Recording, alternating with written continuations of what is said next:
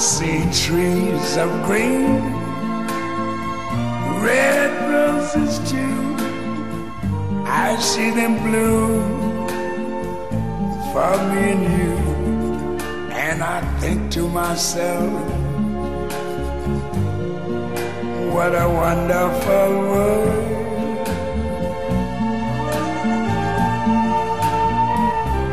Mamma, io non ci credo. Non ci credo. Non ci credo.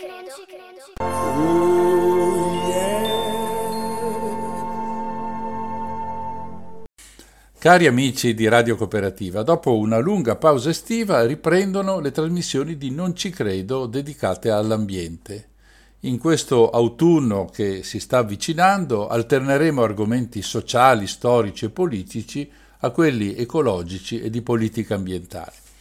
Cominciamo questa sera purtroppo con brutte notizie. Dal punto di vista ambientale siamo messi in un modo drammaticamente disastroso. Di questo parla la puntata di oggi. La politica si è accorta, forse anche a causa della pandemia, che è ora di muovere i passi previsti da tutte le proposte che finora sono rimaste solo sulla carta. In Europa, che giustamente rivendica il ruolo di paladino di questa offensiva contro l'inquinamento, la Presidente della Commissione europea, Ursula von der Leyen, ha dato nuovo impulso alla politica ambientale comunitaria, fissando obiettivi molto concreti di cui parleremo più avanti.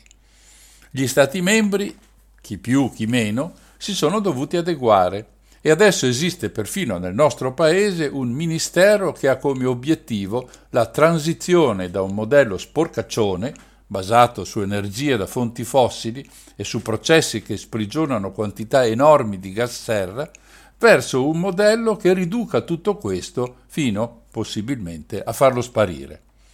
Verrà, non si sa né quando né come, sostituito da un modello a basso impatto ambientale con emissioni minime di gas serra in atmosfera.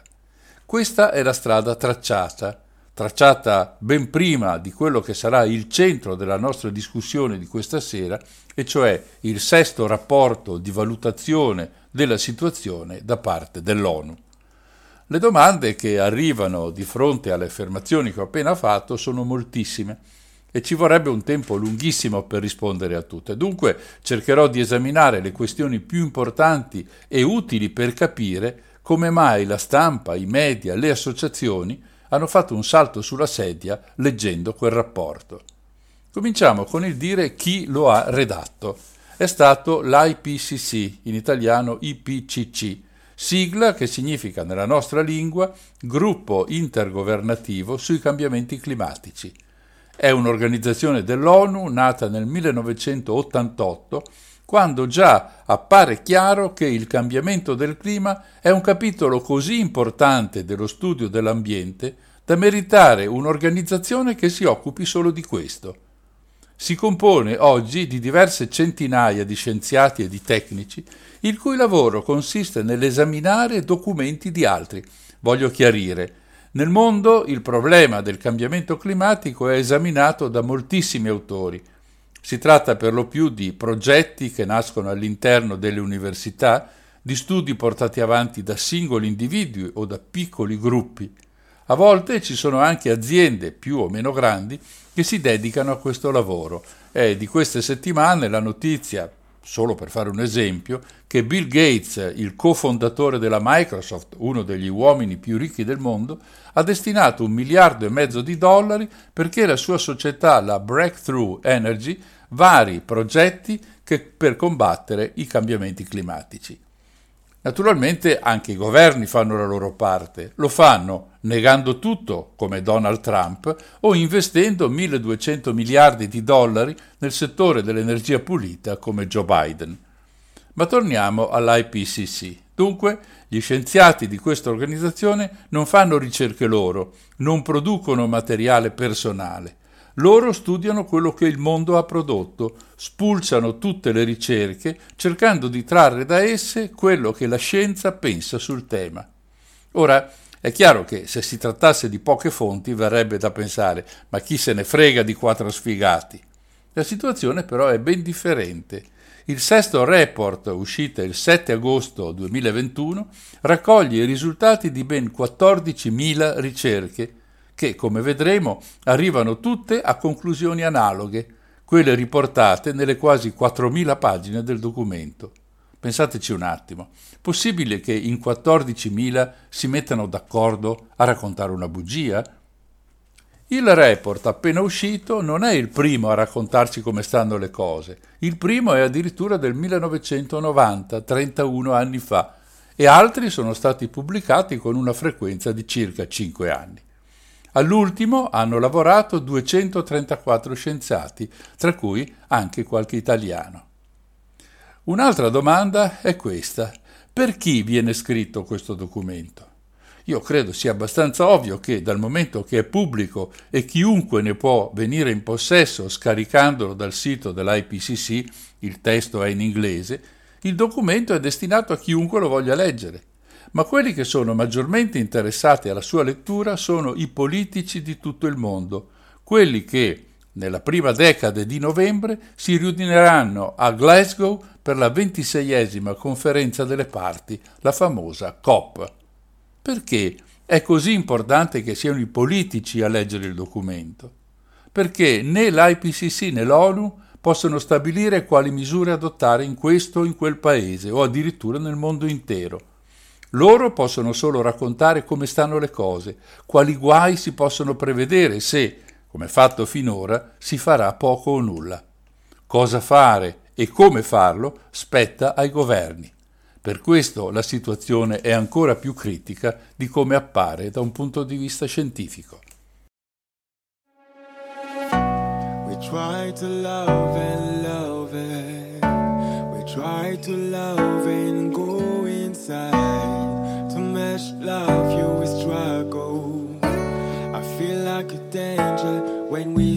we. Can all all the night. Or wake up early and we go in time. To mesh love you we struggle. I feel like a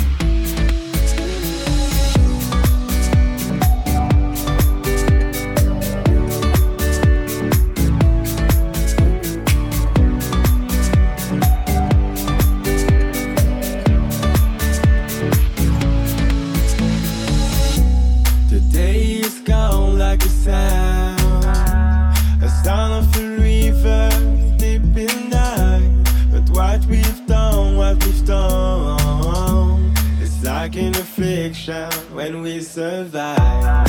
We can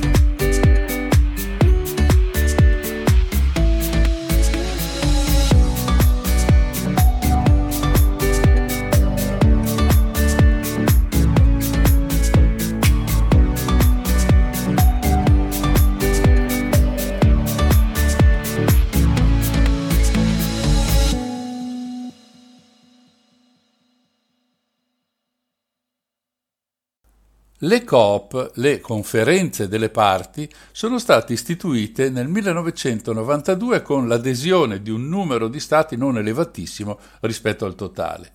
La prima conferenza viene organizzata a Berlino tre anni più tardi, seguita dalla seconda a Parigi e dalla terza a Kyoto, in Giappone. È qui che nasce il famosissimo protocollo di Kyoto, nel quale si stabiliscono le prime regole per superare quello che sembra già allora essere un guaio molto molto grosso. In particolare la richiesta agli Stati è di ridurre del 7% globalmente le emissioni di gas serra. Ciascuno Stato deve contribuire in modo diverso a seconda delle sue condizioni e anche della possibilità di accedere a finanze e a tecnologia. Qui facciamo una piccola pausa, perché ho parlato di gas serra e forse è meglio chiarire bene di cosa stiamo parlando. L'effetto serra sulla Terra assomiglia a quello che succede ai gerani di casa durante l'inverno. Vengono messi dentro un involucro di plastica o di vetro, chiamato serra, perché così si proteggono dal freddo eventuale. Quello che succede nella serra è che il calore portato dai raggi del sole di giorno viene intrappolato dentro la serra perché la plastica impedisce ai raggi solari di tornare fuori.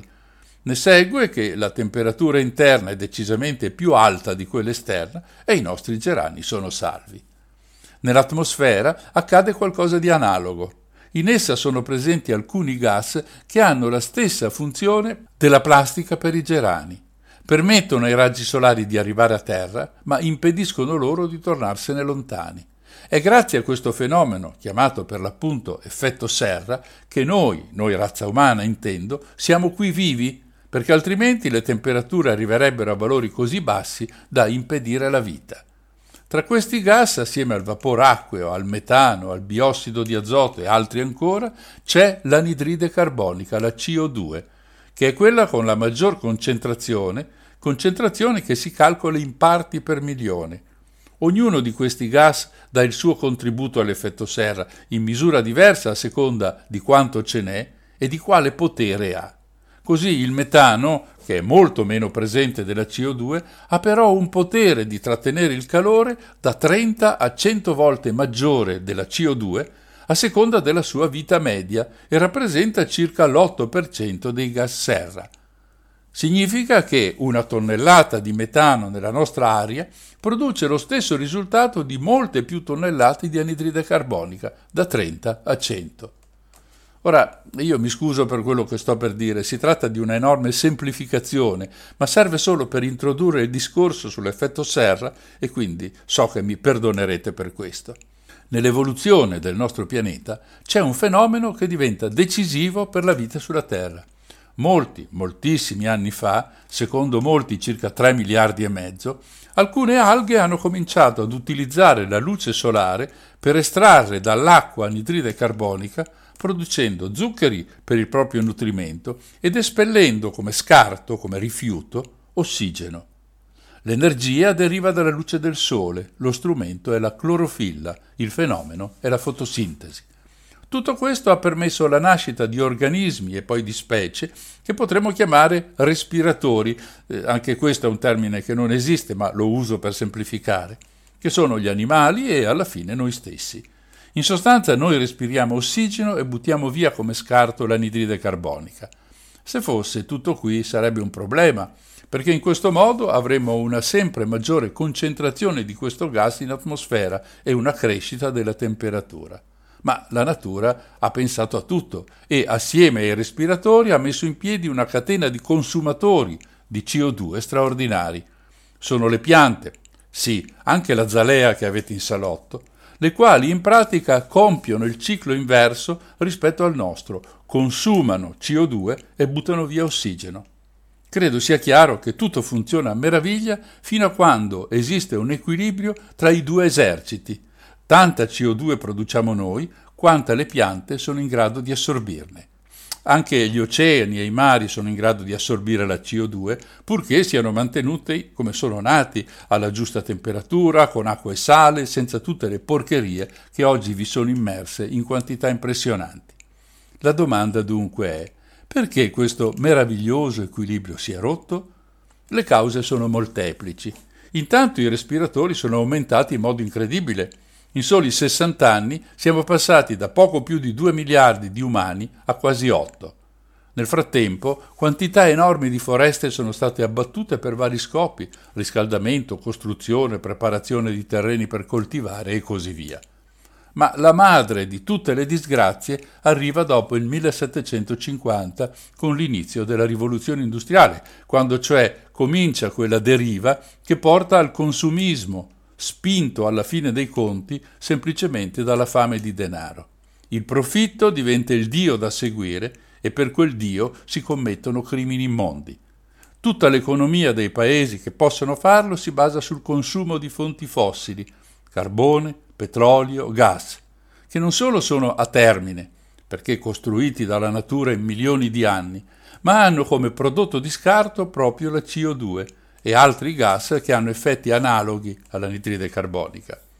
Ci sono sempre più persone da soddisfare, indotte al consumo dalla pubblicità e dalle altre armi del marketing e quindi si produce sempre di più, serve sempre più energia, più costruzioni, più strade, più terreni da coltivare per produrre mangimi per gli animali e cibo per noi. Altri terreni servono per la produzione di biocombustibile e avanti così, come se avessimo a disposizione un pianeta dalle risorse illimitate. C'è un modo per calcolare tutto questo, è il cosiddetto Overshoot Day, il giorno del sorpasso, il giorno in cui abbiamo consumato tutte le risorse della terra che essa saprà rinnovare per l'anno successivo. Oggi questo giorno viene in estate, in luglio-agosto. Insomma, noi umani consumiamo ad un ritmo che non possiamo permetterci e questo spiega molte cose della situazione drammatica in cui versa il pianeta. Tutto questo comporta, nell'economia seguita fin qui, l'emissione di gas nocivi in atmosfera, la crescita tumultuosa dell'effetto serra. Questo non è più l'amico che ci permette di vivere sul pianeta, diventa un terribile nemico che fa crescere le temperature medie della Terra e, come conseguenza di questo, provoca danni enormi di cui parlerò tra poco. I valori, che oggi vengono misurati con grande precisione, ma che, grazie ad esempio al carotaggio dei, dei ghiacci polari, è possibile valutare anche in epoche molto lontane, ci dicono che la, nella nostra atmosfera ci sono circa 420 parti per milione di questo gas. È tanto? È poco? Per capirlo facciamo il confronto con i dati preindustriali. Attorno al 1750 c'erano solo 278 parti per milione. Per avere dati confrontabili con quelli di oggi è necessario risalire all'epoca pliocenica, ben oltre 4 milioni di anni fa.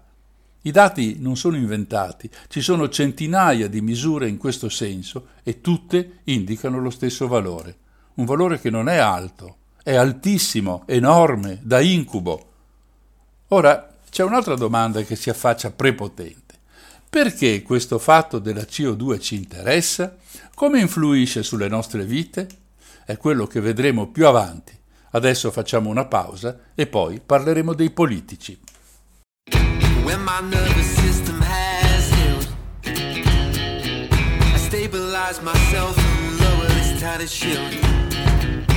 Don't pretend that you've sunk my heart.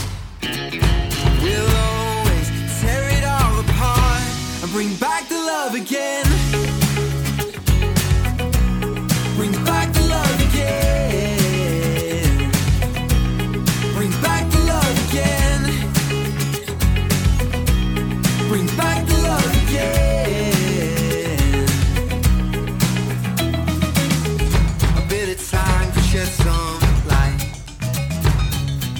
These said words could never rectify a lie.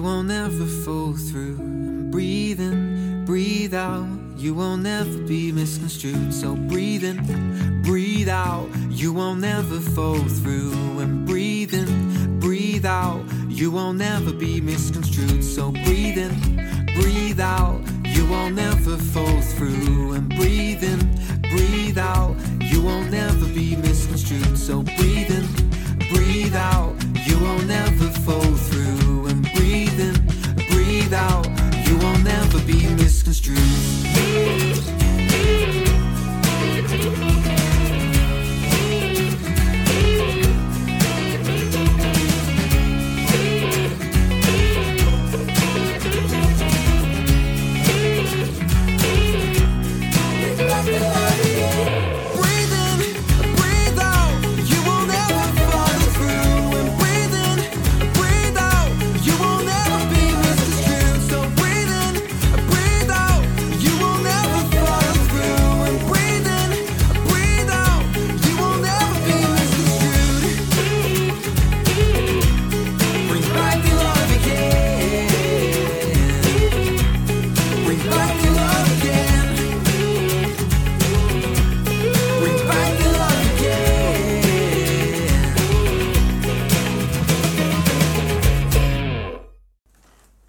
Dunque, il documento redatto dall'IPCC è la base di discussione per i politici che affollano, sono più di 10.000 in tutto, le conferenze annuali. Cerchiamo di capire di cosa si discute in queste riunioni. Si parla ovviamente di politica e quindi i termini non possono essere gli stessi della scienza, freddi ed esatti o quantomeno affidabili. Ognuno, nelle COP, cerca di portare un vantaggio alla parte che rappresenta. Nei 25 anni delle prime riunioni si poteva assistere a tre tipologie ben distinte di personaggi. I paesi ricchi e tecnologicamente avanzati, sostanzialmente l'Occidente più l'Australia, avevano in testa solo la salvaguardia del proprio modello produttivo, che sostanzialmente è quello che usa fonti fossili e produce un mare di rifiuti che poi non si sa dove mettere. I paesi emergenti, la Cina e l'India su tutti, con il loro 40% dei cittadini del mondo, che vogliono raggiungere lo stesso standard dei paesi ricchi e quindi spingono forsennatamente per produrre, avere energia, costruire e vendere. In questo modo si avviano ad essere i più grandi inquinatori. E poi ci sono gli stati poveri, che sono quelli che subiscono i maggiori danni dai cambiamenti climatici e che hanno meno risorse materiali e tecnologiche per porvi rimedio.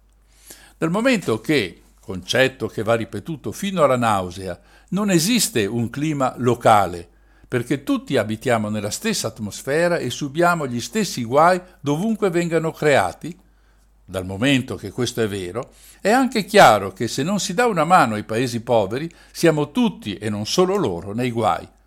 La discussione su chi e quanto deve mettere in una cassa comune è durata un paio di decenni, senza mai arrivare a conclusioni pratiche.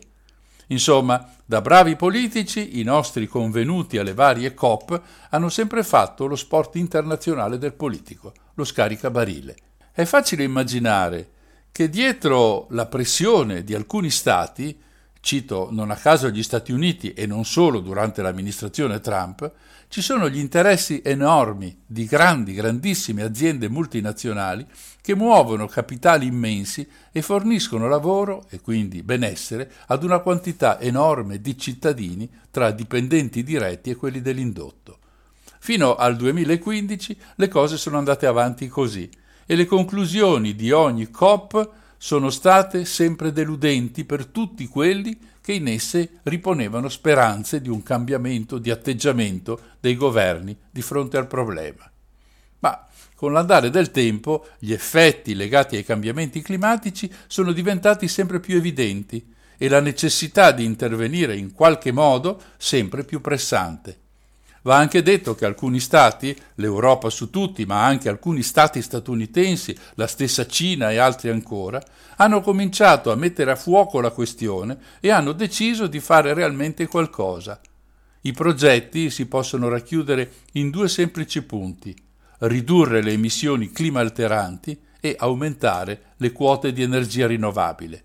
Di quanto dipende da ogni singolo Stato e da come, per esempio, la sua energia viene prodotta. Le modalità di intervento suggerite vanno dalla riduzione delle emissioni dei motori a scoppio, imponendo standard alle case costruttrici come i vari Euro 5, 6, eccetera, emanando leggi sulle modalità di gestione dei rifiuti, dando priorità al loro recupero per farne materie prime da utilizzare in un nuovo ciclo produttivo e via discorrendo.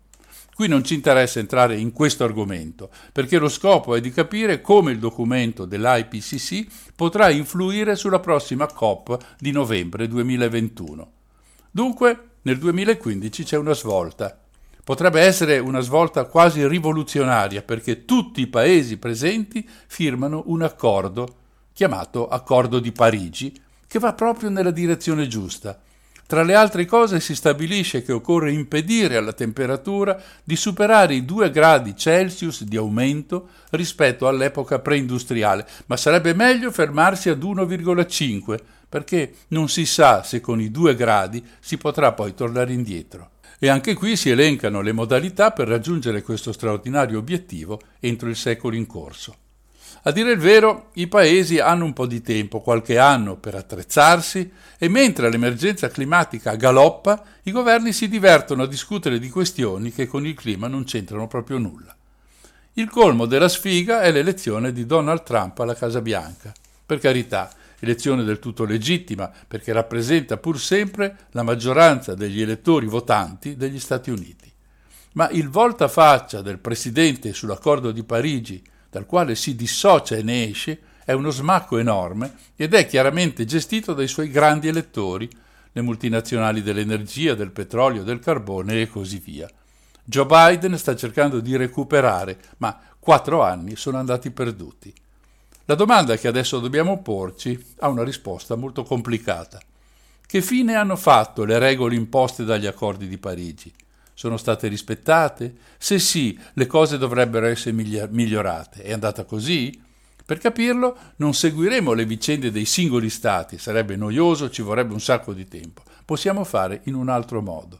Possiamo confrontare la situazione alla fine del 2015 e nel 2021. È vero che in mezzo ci sono gli anni della pandemia, ma dal punto di vista delle emissioni di gas serra in atmosfera e quindi dei cambiamenti climatici hanno avuto un effetto del tutto trascurabile. Ne parlerò in dettaglio alla fine della trasmissione. È vero che per qualche mese si è fermata l'industria, il traffico si è ridotto, noi siamo stati a casa, ma la quantità di CO2 in atmosfera non è calata per niente. Significa, pensateci, che ce n'è talmente tanta che anche togliendone un po' non ce ne siamo praticamente accorti. Se a questo aggiungiamo i contributi della campagna, ad esempio degli allevamenti intensivi di bestiame che producono enormi quantità di metano, possiamo tranquillamente trascurare la pandemia. E allora facciamolo questo confronto. Prima ci prendiamo una piccola pausa e poi continuiamo.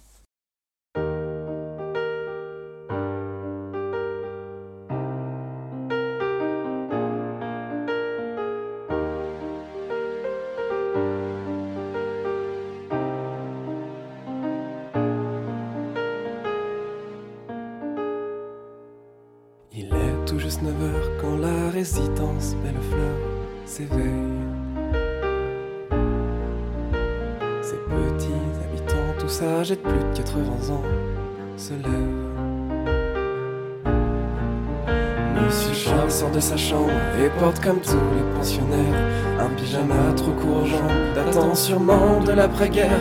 Monsieur Charles regarde ses jambes se déplaçant péniblement. Que pouvait-il bien faire avant d'être dans leur fauteuil roulant? Et Monsieur Charles dans sa maison de retraite regarde le ciel par la fenêtre. Et Monsieur Charles sur son fauteuil à roulettes pense au passé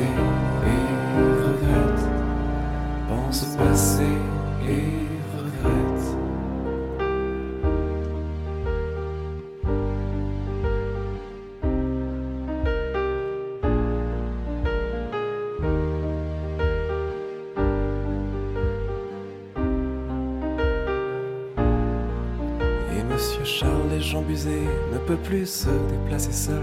Croulant sous le poids des années, il reste cloué à son fauteuil et assis toute la journée. Il a arrêté de se battre, il se contente de regarder.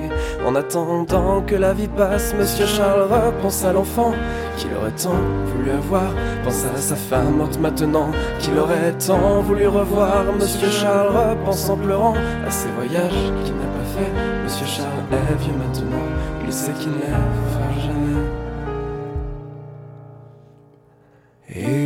Monsieur Charles dans sa maison de retraite regarde le ciel par la fenêtre.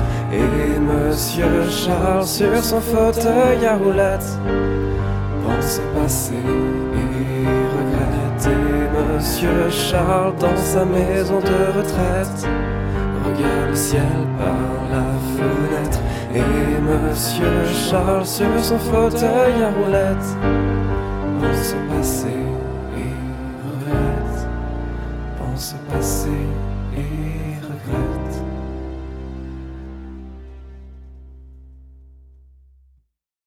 Dalla conferenza di Parigi del 2015 gli Stati escono con la promessa di dichiarare e raggiungere obiettivi ben precisi. A dire il vero non è l'unica presa di posizione degli ultimi sei anni. In Europa sono in vigore regole più stringenti di quelle dell'accordo di Parigi e, con la nuova direzione della Commissione di Ursula von der Leyen, viene avviato un percorso ancora più stringente chiamato Green Deal, che prevede il dimezzamento delle emissioni entro il 2030 ed entro il 2050 una situazione carbon free, termine che sentirete spesso e che vuol dire non emettere più anidride carbonica. Al contrario, altri stati, tra cui quello dell'ineffabile Donald Trump, disdicono ogni impegno preso dal predecessore e si chiamano fuori. La situazione statunitense è tuttavia molto complessa, perché da un lato ci sono le multinazionali che spingono forte per il disimpegno da Parigi, dall'altro ci sono molti stati, ma anche comuni e aziende, che hanno intrapreso un viaggio di decarbonizzazione e non vogliono tornare indietro. Dunque le situazioni locali sono differenziate. Quello che possiamo valutare allora è l'aspetto globale, come il mondo intero ha reagito di fronte agli impegni parigini, facendo leva solo sui numeri per non perdere la testa dietro a vicende così differenti l'una dall'altra. Voglio anche sottolineare che qui parlo solo di riduzione delle emissioni, ma ci sono altri due aspetti della questione che intervengono in modo molto forte. L'aumento di energia rinnovabile, come detto prima, e l'aumento di efficienza dei processi e degli impianti che incidono ovviamente anch'essi sulla pulizia dell'aria da anidride carbonica. Due organizzazioni di ricerca, Climate Analytics e il New Climate Institute, si sono presi la briga di spulciare tra i comportamenti dei vari paesi per capire chi ha fatto i compiti e chi no. Nasce così il CAT, CAT, che sta per Climate Action Tracker, cioè tracciamento delle azioni per il clima, che suddivide i paesi in cinque categorie, da quelli il cui esempio va seguito a quello largamente insufficienti. Tra questi ultimi ovviamente ci sono gli Stati Uniti, poi la Cina, i paesi dell'est europeo, l'Arabia Saudita, l'Argentina. Tra gli esempi ci sono molti paesi africani, alcuni paesi asiatici, ad esempio la Mongolia, i paesi del Sud e Centro America nella parte nord del subcontinente, Venezuela, Colombia, Ecuador e altri, ma in questo gruppo ci sono sia paesi molto virtuosi, ma anche altri che sono talmente poveri che non sono in grado di inquinare nemmeno se lo volessero. L'Italia è valutata come insufficiente. A volte questa valutazione è basata più sui progetti che sulle realizzazioni. In effetti era compito dei singoli paesi fornire nuovi obiettivi entro il 2020, mano a mano che si procedeva con le novità. Molti non l'hanno fatto, altri sono talmente indietro che non hanno neanche preso in considerazione la questione. Ma non si deve essere pessimisti per forza. Prendiamo ad esempio l'Unione Europea, dove ci sono molti paesi virtuosi ed altri che viaggiano con il freno a mano tirato. Secondo i dati forniti nel 2020 dalla Commissione Europea, tra il 1990 e il 2019 le emissioni climalteranti sono diminuite del 24%, mentre l'economia è aumentata del 60%. Questo dato è importante perché ci dice che è cambiato il modo di produrre, almeno parzialmente, e questo non si può dire che non sia un buon segnale. Alla fine di luglio di quest'anno, del 2021, a Napoli, sotto la direzione italiana, si è tenuto il G20 per discutere proprio del problema presentato dai cambiamenti climatici. Ora, chiunque abbia letto qualche stralcio dei mille documenti usciti dalle varie ricerche o quelli dell'ONU, della Nato, della CIA, della NASA e così via, si è potuto rendere conto che non siamo alla frutta, perché quella ce la siamo mangiata da un bel pezzo. Verrebbe quindi da pensare che anche i ministri dell'ambiente dei 20 paesi più potenti del mondo siano un minimo preoccupati e lasciano da parte le beghe per varare un quadro di intervento preciso e puntuale. Purtroppo questo non è successo, ma chi segue queste vicende non è che si aspettasse un esito diverso. Redatto un documento generale in cui tutti si dicono preoccupati e che effettivamente bisogna fare qualcosa, al momento di stilare i passi necessari e soprattutto entro quando farli, cioè le date, ecco riemergere gli interessi personali, degli stati intendo, non dei singoli ministri. I paesi emergenti e quelli che sono impegnati fortemente nella fornitura di gas e petrolio hanno dato l'alto là. Così Brasile, Cina, India, Arabia Saudita hanno rifiutato di sottoscrivere obiettivi ravvicinati perché hanno bisogno di più tempo per la loro conversione verso un'economia appunto carbon free. Ci sono stati che non possono o non vogliono abbandonare la ricchezza economica che rappresentano i loro combustibili fossili. In particolare a Napoli, il nostro ministro per la transizione ecologica Cingolani ha dichiarato che forti contrasti e difficoltà di discussione sono sorti con Cina, India e Russia e questo è molto grave perché quei combustibili fossili alimentano energia per circa 3 miliardi di persone. A questi possiamo aggiungere Australia e Brasile che dipendono fortemente dai combustibili fossili e qui non contiamo paesi di minore importanza dal punto di vista demografico, ma legati ad economie simili a queste. Ci sono poi nazioni che non se la sentono di varare progetti più ambiziosi di quelli fissati nel 2015 a Parigi. Progetti che, come abbiamo detto, sembrano oggi del tutto insufficienti. Non intendono farlo, in particolare, tre grandi paesi molto popolosi e molto inquinatori come Indonesia, Australia e Stati Uniti, anche se per questi ultimi una maggiore speranza c'è dopo l'elezione di Biden alla Casa Bianca. Questo è a grandi linee il quadro della situazione mondiale. Non è un quadro che lasci molte speranze e con ogni probabilità è anche un motivo per il pessimismo che regna in ognuna delle 4.000 pagine del documento dell'IPCC da cui siamo partiti e a cui torneremo tra poco.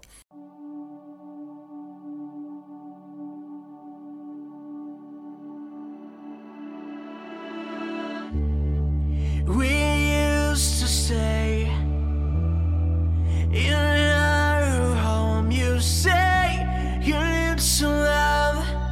You say you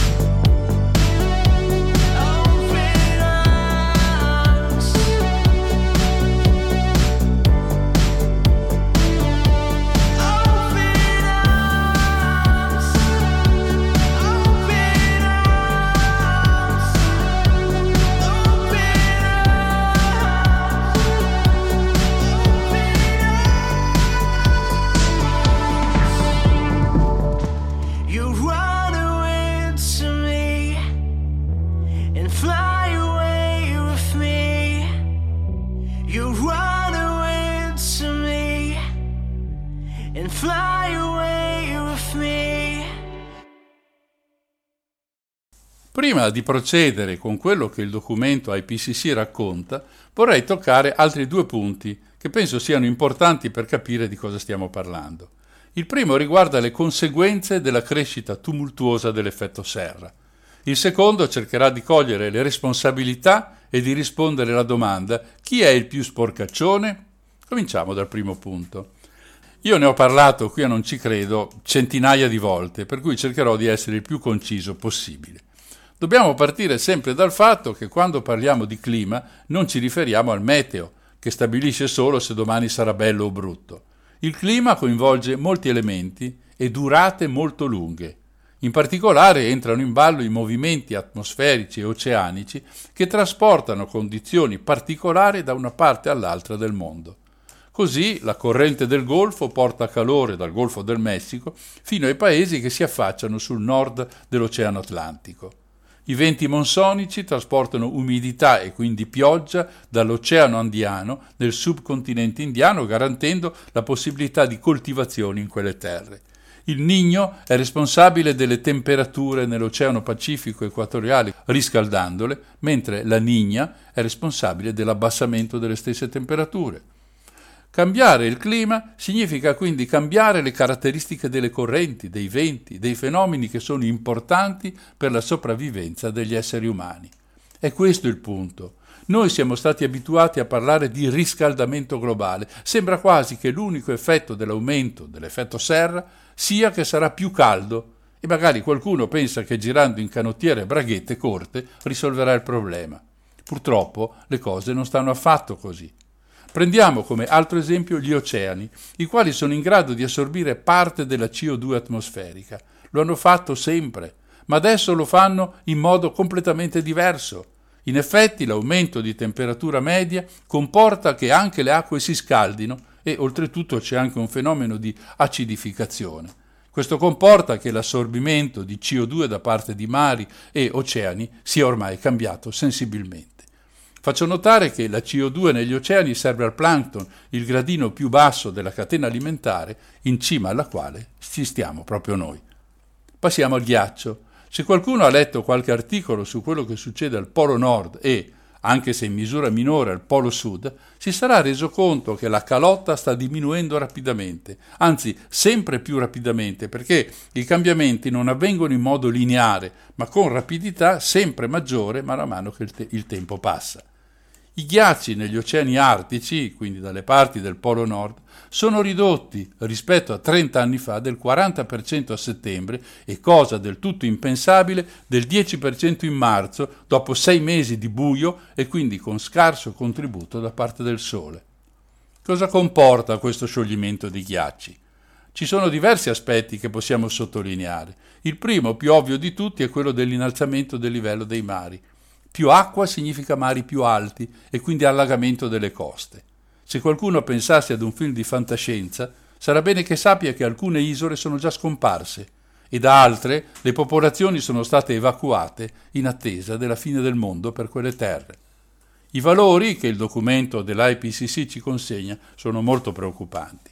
Ecco i dati: 1,35 mm all'anno nel secolo scorso, cioè dal 1901 al 1990 e una crescita di 3,7 mm all'anno, tre volte più, più grande, fra il 2006 e il 2018. Possiamo pensare ad una media di 2 mm l'anno per 120 anni, che fa alla fine poco meno di 25 cm. Vi sembra poco? Provate a chiederlo agli abitanti delle Maldive. Secondo gli esperti del settore, l'aumento diventerà sempre più cospicuo e lo farà sempre più rapidamente, così da lasciar prevedere scenari apocalittici entro la metà di questo secolo, se si continuerà a non fare abbastanza. Un altro aspetto dello scioglimento dei ghiacci riguarda un fenomeno di cui poco si parla, l'albedo. Si chiama così la porzione di luce solare che viene riflessa e quindi rimandata indietro senza che incida sul riscaldamento della superficie. Il tipico esempio è quello dello specchio, o guarda un po', di superfici bianche ghiacciate che si comportano appunto come uno specchio. ridurre i ghiacci ai poli farà diminuire l'albedo e questo comporterà un ulteriore riscaldamento, che comporterà un aumento dell'albedo, che comporterà un ulteriore riscaldamento e così via. L'immissione poi di acqua dolce nei mari artici pro- potrà bloccare la risalita della corrente del Golfo ben prima che possa portare i suoi benefici ai paesi costieri e questo non sarà certo bello per i loro abitanti. Come vedete, le conseguenze dell'aumento di temperatura sono moltissime e tutte negative, altro che calzoncini e canottiera. Sapete poi che i fenomeni idrogeologici estremi ai quali ci stiamo abituando sono innescati proprio dai cambiamenti climatici, esattamente come le migrazioni delle specie, sia animali che vegetali, che non possono più vivere in un territorio troppo caldo o troppo umido. Non è un caso se oggi il mango, frutto tipico dei tropici, viene coltivato sulle pendici dell'Etna o se lo champagne francese è messo a dimora nelle campagne vicino a Londra. Si potrebbe continuare a legare questi strani fenomeni di cui mano a mano ci siamo resi conto in questi anni con i cambiamenti del clima. Si tratta di fatti documentati e certificati, non di fantasie di qualche burlone. Bisogna farsene una ragione. Rimane la seconda domanda. Chi sono i responsabili di questo disastro? Una breve pausa e poi risponderemo.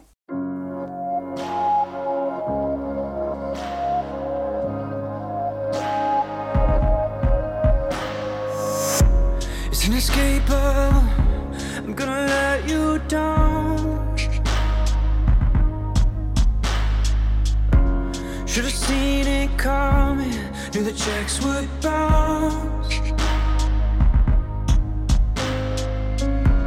In a battle, battle, I'm a cheap motel.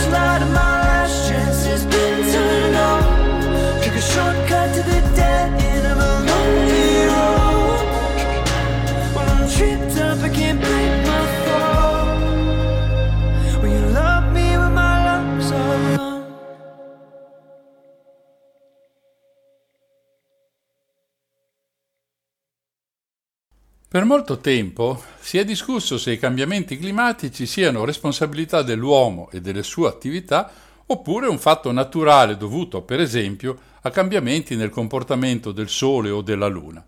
Questa disputa è avvenuta tra la scienza e i cosiddetti negazionisti. Non c'è niente di strano, ci sono i negazionisti della Shoah, quelli sulla sfericità della Terra. Insomma, il nostro mondo è popolato da miriadi di personaggi strani che hanno vissuto un sacco di avventure con gli UFO, i fantasmi, gli zombie, ma di cui non esiste alcuna prova documentale. La scienza è una cosa seria. Io non posso venire qui a dirvi che nelle fogne di Padova ci sono 1200 alligatori senza portarvi uno straccio di foto o di documentazione probante. Le prove devono esserci, altrimenti ogni discorso è perfettamente inutile. Funziona così, il resto è aria fritta.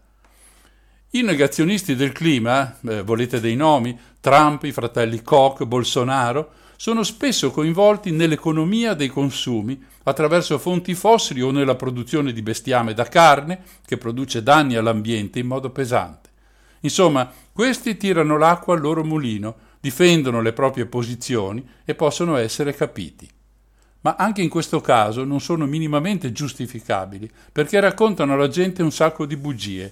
E noi sappiamo bene, soprattutto in questo periodo, quanto sia facile indurre gli ascoltatori di una radio, di una televisione o i lettori di un giornale a credere a quello che raccontano personaggi indegni, senza un briciolo di cultura scientifica, spesso senza sapere di cosa stanno parlando. Dal mio punto di vista andrebbero perseguiti penalmente e comunque cacciati in malo modo dalla comunicazione pubblica. Ora non voglio farla troppo lunga, riporto semplicemente la prima frase del documento dell'IPCC del 7 agosto, basato, meglio ripeterlo, su 14.000 ricerche prodotte da università, centri di ricerca, aziende, privati ricercatori. Eccola. È inequivocabile che l'influenza umana abbia riscaldato l'atmosfera, gli oceani e le terre. Cambiamenti rapidi ed estesi sono avvenuti in atmosfera, negli oceani, nella criosfera e nella biosfera. Inequivocabile significa che non ci sono dubbi al riguardo. Ma gli uomini sono tutti ugualmente responsabili? O c'è chi è peggiore di altri? Anche per questo abbiamo dati estremamente precisi e recentissimi. Vediamo un po'. Ricordate i termini dell'accordo di Parigi? Tenere sotto 1,5 gradi l'aumento di temperatura entro la fine del secolo. Noi siamo già arrivati a 1,3 gradi. Come pensate si possa frenare questa crescita in così poco tempo? Il cambiamento epocale nella società è avvenuto, come già detto, con la rivoluzione industriale, quando i combustibili fossili sono diventati di uso sempre maggiore. Da allora ad oggi l'anidride carbonica in atmosfera è cresciuta del 50%, il metano del 156%, il biossido di azoto del 23%. Ora, è difficile non associare questi numeri al modello di sviluppo adottato dalla nostra società nello stesso periodo. Le previsioni più ottimistiche prefigurano uno scenario con un aumento finale, entro questo secolo, di 3 gradi Celsius, se un cambiamento drastico ed immediato non dovesse avvenire. 3 gradi sono un valore enorme per la vita sul pianeta. Pensate se a vostro figlio crescesse la temperatura di 3 gradi.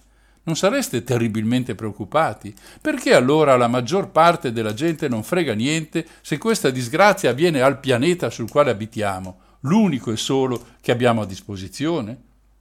C'è un'altra brutta notizia da dare, si chiama inerzia, la proprietà dei corpi di resistere ai cambiamenti. Noi abbiamo un'atmosfera piena zeppa di gas serra.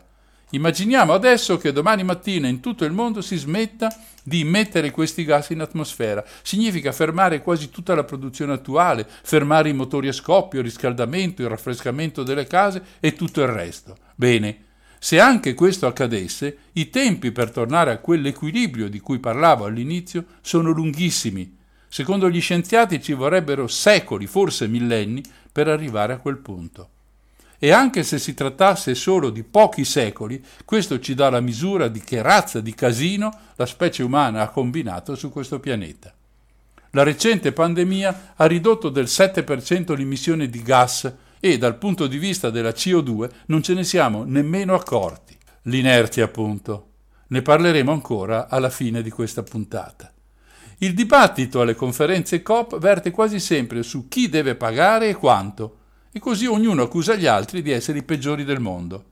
Possiamo valutare con i dati che abbiamo anche dal recente rapporto dell'IPCC. Il più grande inquinatore, nel senso del cambiamento climatico, è la Cina, che immette il doppio di CO2 rispetto agli Stati Uniti, secondi in classifica. Ma se consideriamo l'emissione pro capite, i valori cambiano. In testa balza l'Australia, seguita da Stati Uniti e Sudafrica. La Cina diventa quarta. Io credo sia importante questa distinzione tra quello che combina lo Stato e quello che combina il singolo cittadino medio, ovviamente. Ha evidentemente a che fare con lo stile di vita, con i consumi individuali, con le abitudini del cittadino. Lo stile di vita dei cinesi, in ultima analisi, è meno peggio di quello degli statunitensi. L'Italia, se siete interessati, è attorno al ventesimo posto, affiancata a Gran Bretagna e Francia. La cosa che personalmente mi stupisce è questa. Durante la pandemia i governanti si sono affidati alle decisioni degli esperti. Giuste o sbagliate poco importa, qui discuto solo il metodo di lavoro. Lo stesso non viene fatto per un tema che è forse ancora più grave della pandemia, perché provoca molti più danni ai paesi, provoca molti più morti e avrà una durata enormemente più lunga. E gli esperti sono molti anni, addirittura decenni, che riferiscono di un ambiente al limite del collasso. Si è partiti così tardi, sottovalutando colpevolmente il problema, tanto che oggi nessuno pensa più di aggiustare l'ambiente, passatemi questa espressione, come se si trattasse di sostituire un pezzo rotto di una lavatrice. Oggi si parla di adeguamento alla situazione, cioè di preparare gli strumenti necessari per vivere in un clima e quindi in un ambiente profondamente cambiato. Ad esempio piantando molti alberi, fermando il disboscamento, Lasciate che mi sfoghi anche su questo. Noi leggiamo delle informazioni che sono totalmente fuorvianti. Viene preso come positivo il fatto che un certo paese ha ridotto la deforestazione.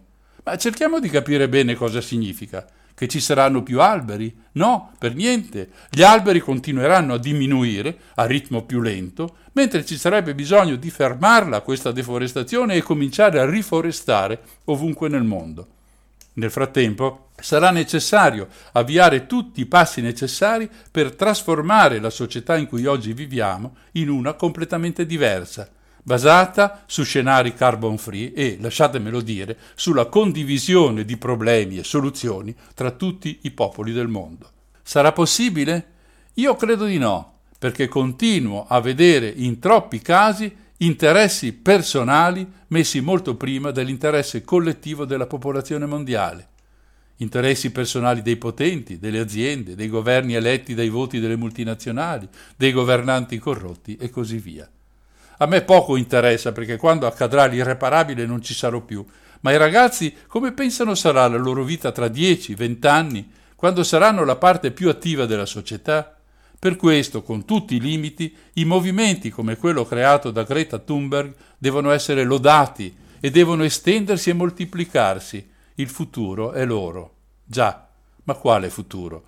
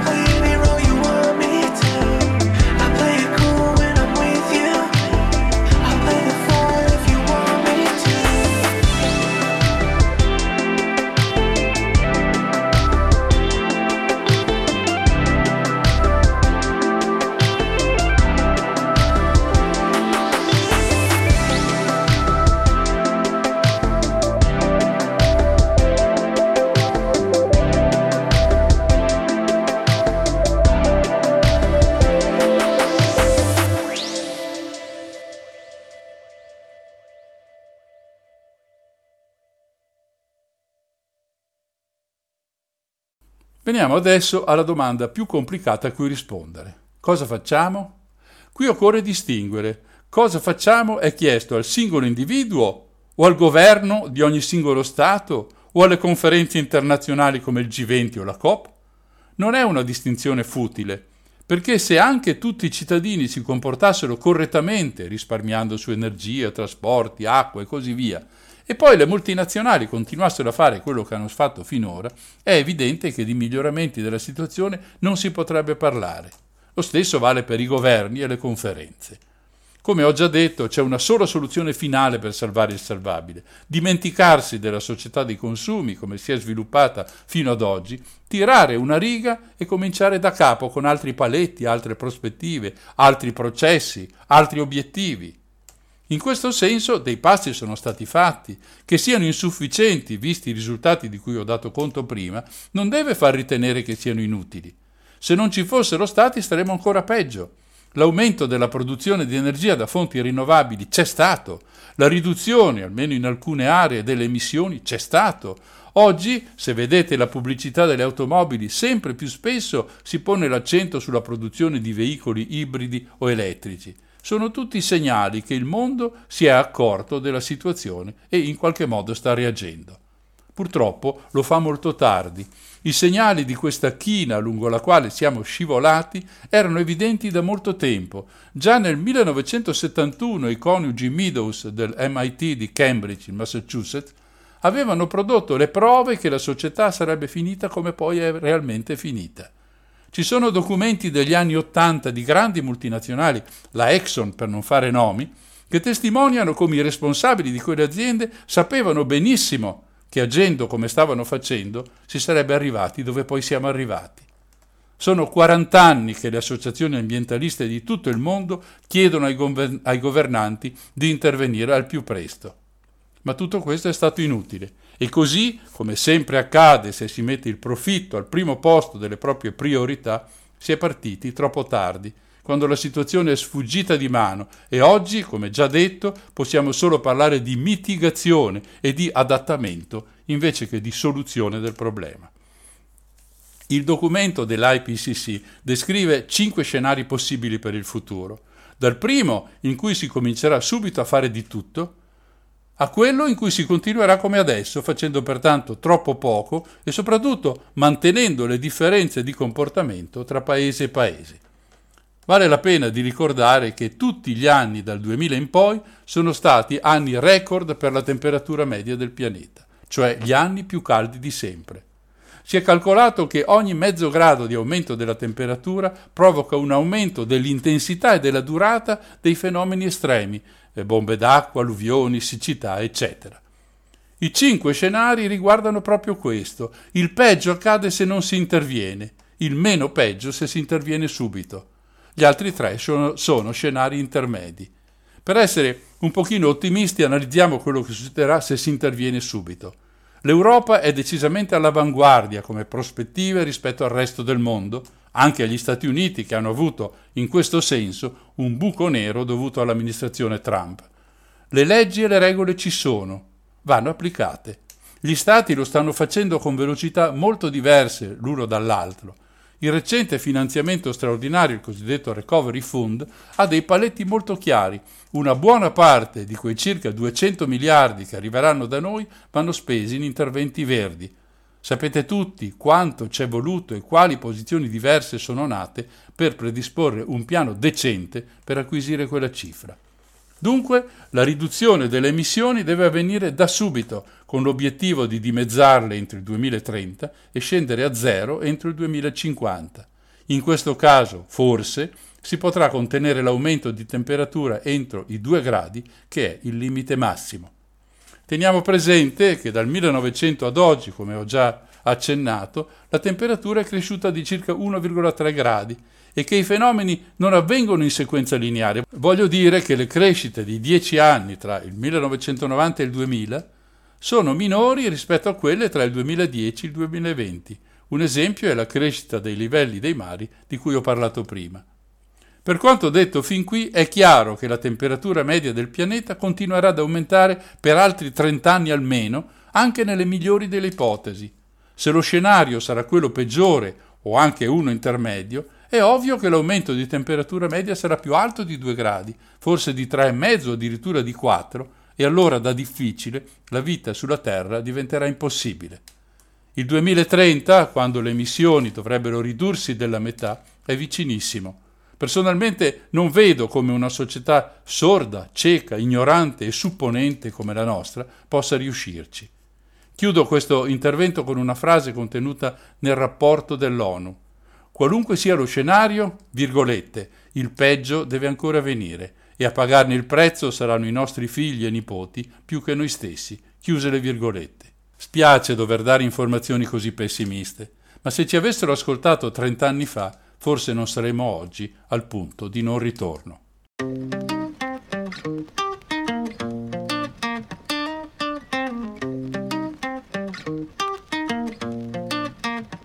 I'm sitting by the west side, waiting on a good time when I see you from across the room. Sipping whiskey from a wine glass, pouring from your own flask when you look up and you see me too. I'm not one for chasing, that might be changing. I was sitting by the west side, waiting on a good time when I met you. It feels like gravity, this thing we have.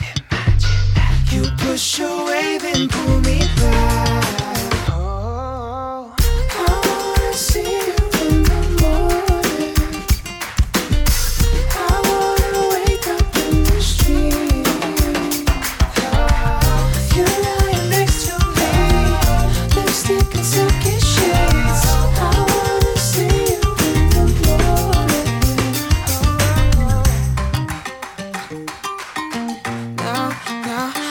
Sitting by the bedside, soaking up the sunshine, dreaming up a life with an ocean view. Scrolling through our timelines, sharing all the good finds, laughing at the things that we used to do. It feels like gravity, this thing we have. You push away, then pull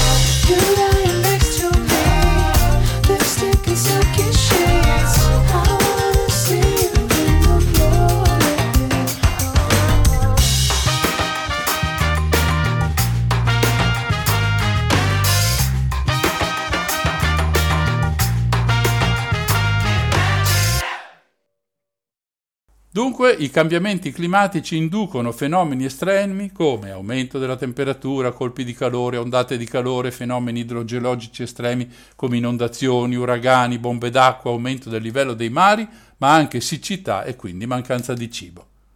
E queste provocano la morte di molte persone. Secondo lo studio fatto dal Climate Impact Lab, ci sarà un milione e mezzo di morti l'anno se le cose non cambieranno drasticamente. Climate Impact Lab è una collaborazione di oltre 30 scienziati del clima, economisti, ricercatori, analisti e studenti di alcuni dei principali istituti di ricerca statunitensi. Ci sono ovviamente anche i danni materiali che le popolazioni sono costrette a sobbarcarsi per rimettere a posto le cose, ricostruire case, strade, ferrovie, riaprire fabbriche, rilanciare l'economia. Ci sono danni non calcolabili in denaro. Pensiamo alla perdita mostruosa di biodiversità sul pianeta. Pensiamo alla perdita di terreni coltivabili dovuti all'avanzare del mare e alla siccità. L'Unione Europea ha calcolato, i dati sono di, questi, di, questa primavera, quindi prima del documento dell'ONU, che i danni provocati dal clima che cambia ammontano a circa 12 miliardi di euro l'anno per la sola Europa, ma se le cose continueranno così saliranno presto a 170 miliardi l'anno. Vorrei fare un accenno anche alle migrazioni previste a causa dei cambiamenti climatici. Ci sono molti studi al riguardo. I dati che riporto sono quelli di una ricerca effettuata dalla Banca Mondiale nel 2018, ma confermata da diverse pubblicazioni più recenti. Il motivo per cui le migrazioni aumenteranno è chiaro, mancherà il modo di sopravvivere. Come detto, ci sarà meno terra da coltivare. Da un lato aumenterà la desertificazione fino a coinvolgere circa il 20% delle terre emerse, che saranno meno di oggi per via dell'innalzamento del livello del mare, previsto anche di mezzo metro e più entro la fine di questo secolo. L'acqua del mare porterà sale nelle terre, il che certo non aiuterà l'agricoltura. E quindi la gente se ne andrà da una simile situazione drammatica. Le previsioni della Banca Mondiale parlano di circa 200 milioni di migranti dovuti ai cambiamenti del clima. La stessa Banca Mondiale ha stimato anche migrazioni interne, cioè all'interno dei propri confini, dalle aree rurali alle città vicine, di 143 milioni di persone entro il 2050, 86 milioni di persone in Africa, 40 milioni in Asia del Sud, 17 milioni in America Latina. Già oggi gli stati ricchi hanno problemi con le migrazioni causate da guerre e povertà. C'è da chiedersi cosa succederà se questo scenario diventasse reale. Un articolo del New York Times della fine del 2019 ricorda che il documento approvato nel dicembre del 2018 dall'Assemblea dell'ONU, con il voto contrario tra gli altri degli Stati Uniti di Trump, chiede esplicitamente che i governi facciano dei piani per prevenire le migrazioni climatiche e per aiutare le persone che saranno costrette a spostarsi per questi motivi. Anche gli accordi sul clima di Parigi del 2015 hanno chiesto esplicitamente che un comitato speciale istituito alla conferenza sul clima di Varsavia del 2013 si occupi di preparare delle linee guida per definire giuridicamente i migranti ambientali che oggi praticamente non sono niente, non esistono ufficialmente. Qualunque azione sarà fatta e quando sarà fatta farà la differenza, conclude il New York Times. E poi dice ma la finestra temporale per agire si sta per chiudere. Ecco, queste sono le principali considerazioni del rapporto dell'IPCC. Ma siccome alle cattive notizie non c'è mai fine, ecco un altro documento, redatto alla fine di agosto dal NOAA, che è ente spaziale attivo nel settore dei programmi per satelliti meteorologici e pertanto si occupa dello studio del clima, sia negli Stati Uniti d'America che a livello planetario. L'acronimo NOAA può essere tradotto in italiano con Amministrazione Nazionale per l'Osservazione Oceanica ed Atmosferica. Le fonti sono diverse perché il NOAA effettua personalmente le ricerche. A questa, di cui riferirò tra poco, hanno partecipato 530 scienziati di 66 paesi e si compone di quasi 500 pagine. Facciamo così, una brevissima pausa e poi vi racconto cosa c'è scritto prima di chiudere questa puntata di Non ci credo.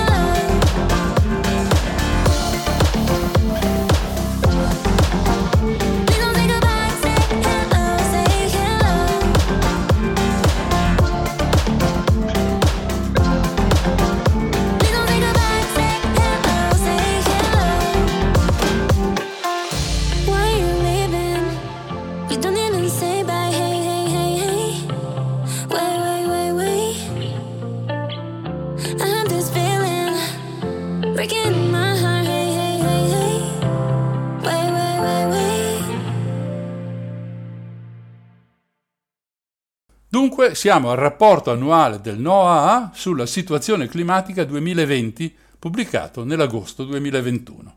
Diciamo subito che le notizie non sono affatto migliori di quelli dell'IPCC, tanto da cominciare con una frase terribile che dice il 2020 è stato uno degli anni peggiori per il pianeta che ha raggiunto la situazione peggiore mai raggiunta finora. E qui non ci si riferisce alla pandemia da Covid-19, ma a molte delle situazioni che ho cercato di descrivere questa sera. Il rapporto NOAA sembra un bollettino di guerra. Anche leggendo solo il riassunto c'è da prendere paura. Ecco alcune delle notazioni che contiene. Il 2020 è stato uno dei tre anni più caldi della storia, nonostante si sia manifestata la Niña, il fenomeno climatico periodico che, al contrario di El Niño, provoca un raffreddamento delle acque dell'Oceano Pacifico. In tutto il mondo si sono registrate temperature record, dai 55 gradi della Death Valley in California del 16 agosto agli oltre 18 in Antartide il 6 febbraio alla stazione Esperanza, un valore eccezionalmente alto per quella zona. Questo ha fatto sì che più del 50% della penisola abbia cominciato a sciogliersi. Dall'altra parte del mondo, nell'Artico, il ghiaccio più vecchio e consistente è diminuito dell'86%, arrivando a rappresentare solo il 2% di quello totale.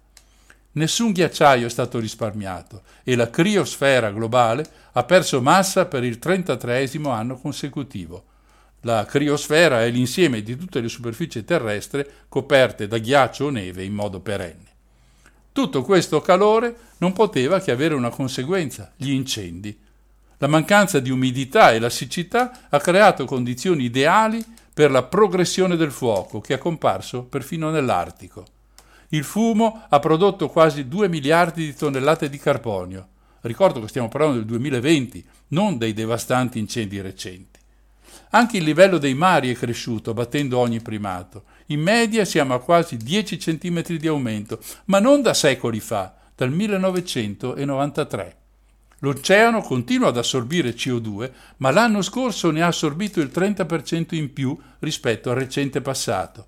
Questo comporta una acidificazione delle acque con conseguenze drammatiche per la fauna e la catena alimentare. Gli eventi meteorologici non sono stati da meno. Pensate che il numero di tifoni nell'Atlantico settentrionale è stato talmente alto che si sono esauriti i nomi da assegnare a questi tifoni, per cui si è ricorsi alle lettere greche seguite da 2020, alfa 2020, beta 2020 e così via.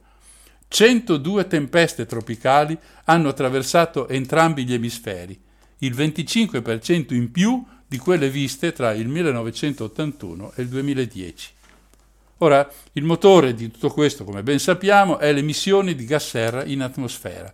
Come ho già accennato, il rallentamento dell'economia dovuta alla pandemia non ha fatto neanche il solletico all'effetto serra. NOAA fornisce anche le cifre di quello che avevo anticipato prima.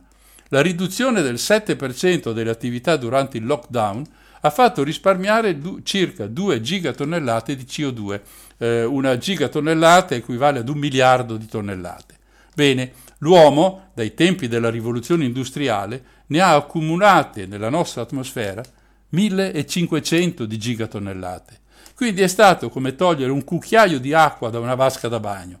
Credete davvero che questo impedisca di lavarsi? Va anche tenuto conto che questo gas ha un grave difetto, rimane nell'aria per molti secoli, come ho già detto, ha una grande, grandissima inerzia. Quindi non basta smettere per avere un risultato evidente.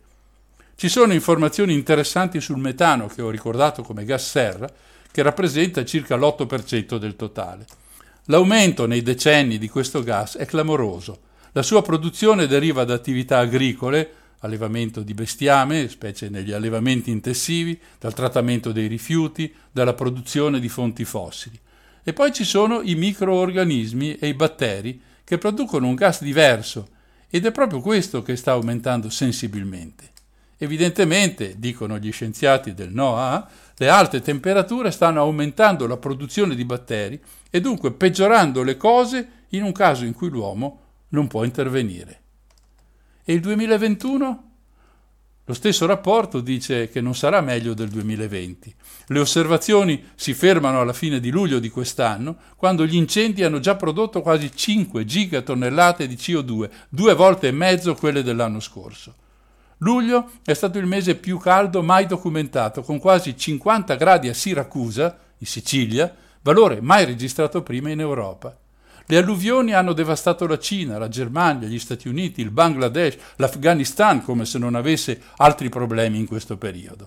La siccità ha colpito il Madagascar, gli Stati Uniti, il Sud America, l'Africa settentrionale. La conclusione del NOAA è una battuta che però mi pare riassuma la situazione in cui ci troviamo. Dicono, virgolette, è ormai evidente che continuiamo a peggiorare ed è come se fossimo un paziente che, in una situazione di forte pericolo provocato dalla sua dieta, continui ad andare a mangiare al fast food e a bere birra. Chiuse le virgolette.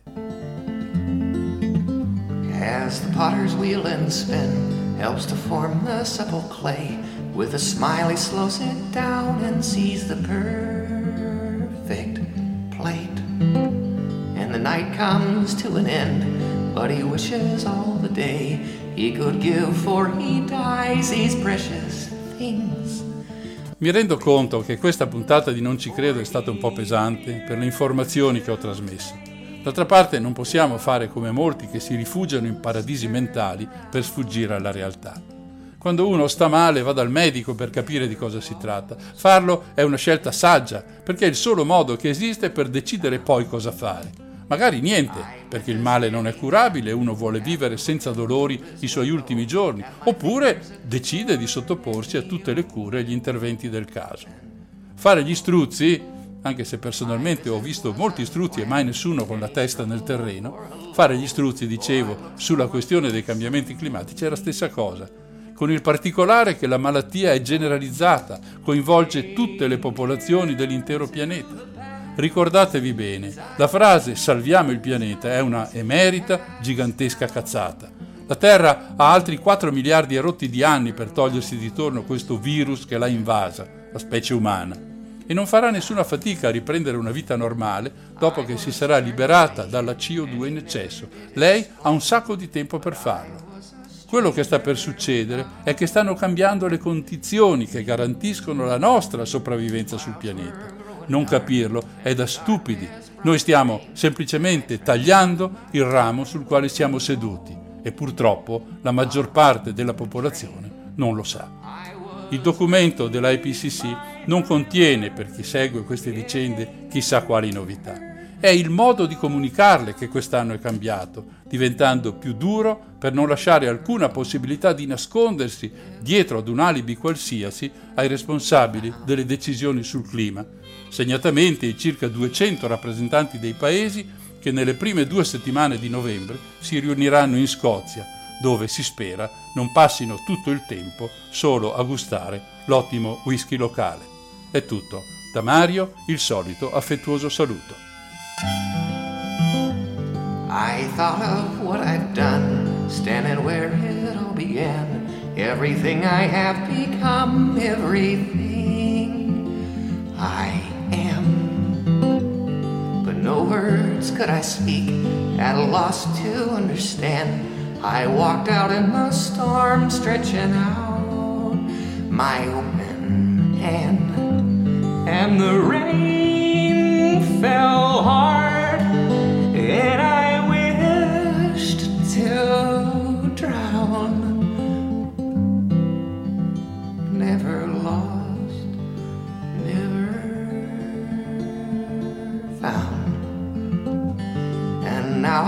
must regret everything I ever said. All these years, all these friends, I thought I knew best. When I finally disappear and the world thinks me dead, I hope I'll have no memory, for I wish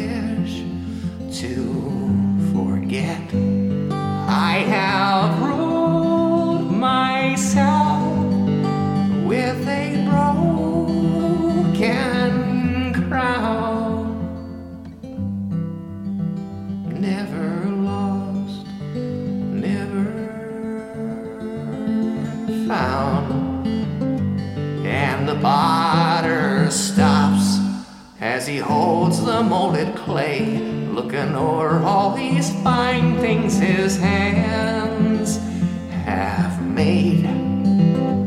But the ticking of the clock just reminds him of the grave, and with tears in his eyes, he throws the jars away. Though his